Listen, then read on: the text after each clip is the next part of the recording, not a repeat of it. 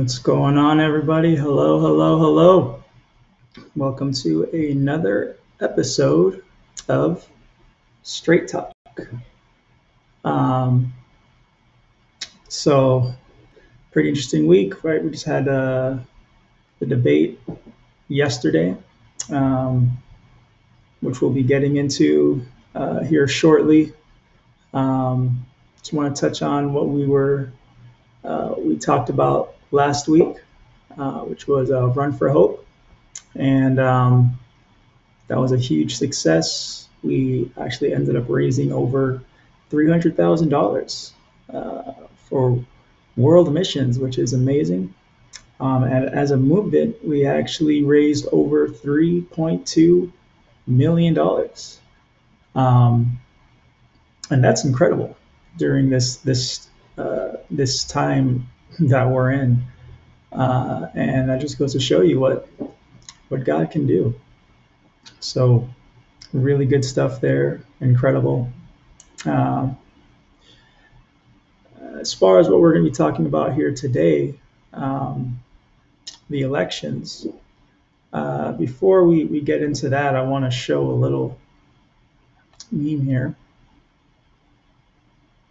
Kind of goes along with the climate that we're in. Right? It says the kind of energy I'm trying to have in 2020. Yep, I think that's a pretty good representation of what the year's been like. Um, but you know, you see he's got a smile there, so through it all, just have a smile, enjoy the show. Right? So, a little humor there before we get into this pretty divisive topic concerning uh, the presidential election. And while there is so much that we can get into and focus on I definitely don't want to open too big a can of worms, but I, I want to uh, focus on, on two dynamics regarding um, the presidential candidates, uh, Trump and Biden, and uh, just bring a couple things to light. Uh, and those two dynamics are uh, corruption and morality. And then kind of just weigh the difference between the two. So, in terms of corruption, uh, we know that uh, Trump was, you know, being investigated for most of his presidential term um, for uh, colluding with Russia. Um, we now know that that uh, investigation was determined that there was no collusion, so there, there was nothing there, according to the results of the investigation.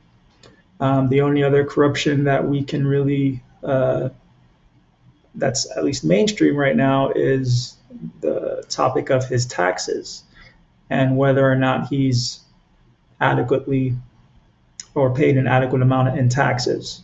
His tax returns has not been released yet, um, but supposedly at some time they'll be um, released, and then we'll see whether there is some corruption there and, and what whatever's going on with his taxes. Now, as far as uh, President Biden, uh, uh, in terms of corruption, um, what's been going on recently uh, concerning his son uh, his son's laptop that's been now in the possession of the FBI.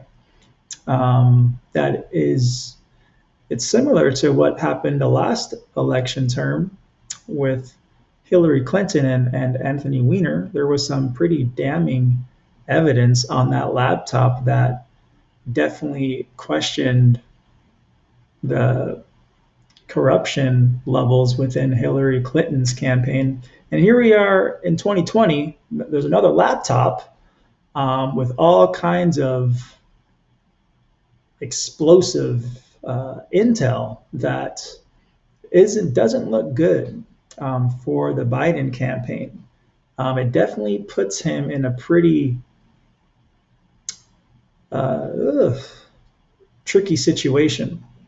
Now he has the, the claims about the laptop and, and what's going on with his son. Joe Biden has denied. There's been um, different politicians like Adam Schiff who uh, has denied that there's any legitimacy to the claims that are on the laptop.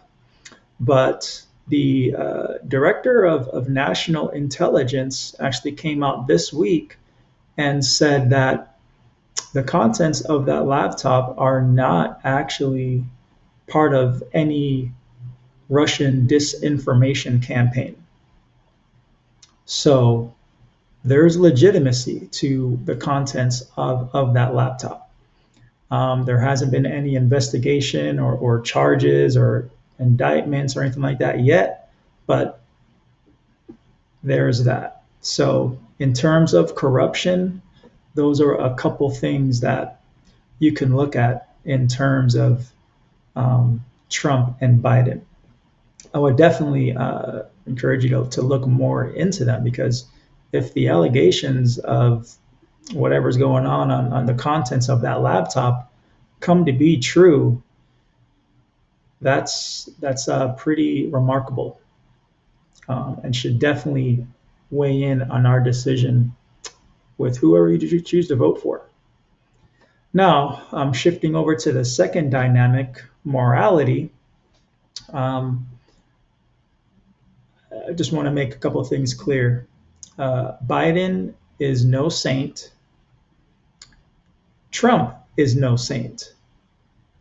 And if your vote is based upon the moral ca- character of either one of these individuals, then I don't, I don't know what to tell you because none of them have the moral high ground in, in any way.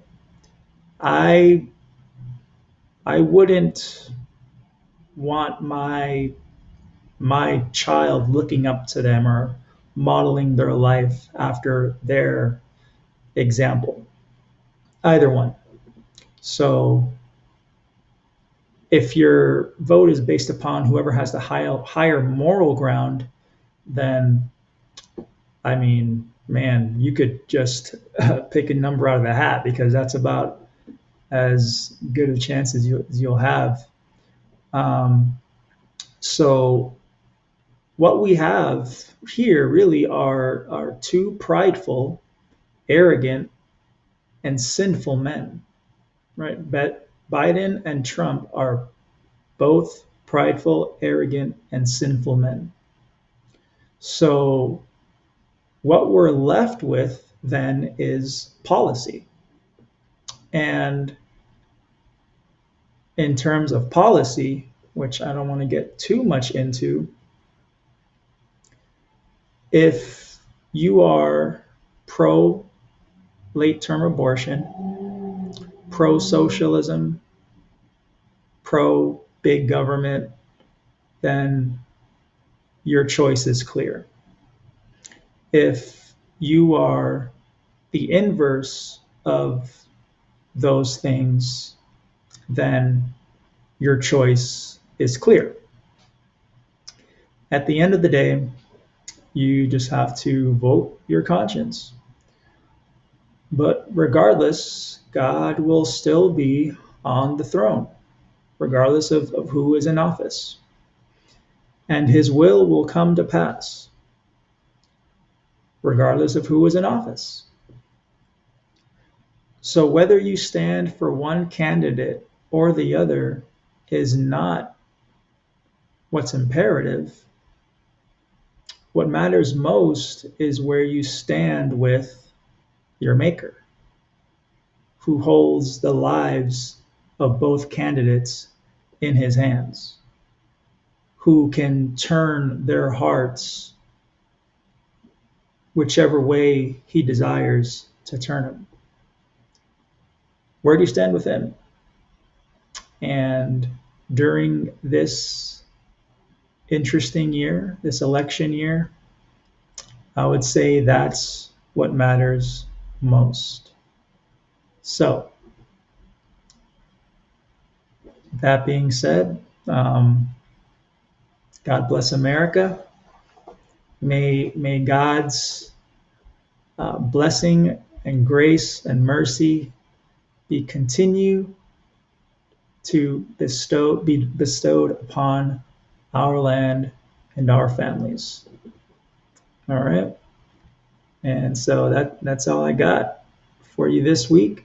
Um, we'll see what happens.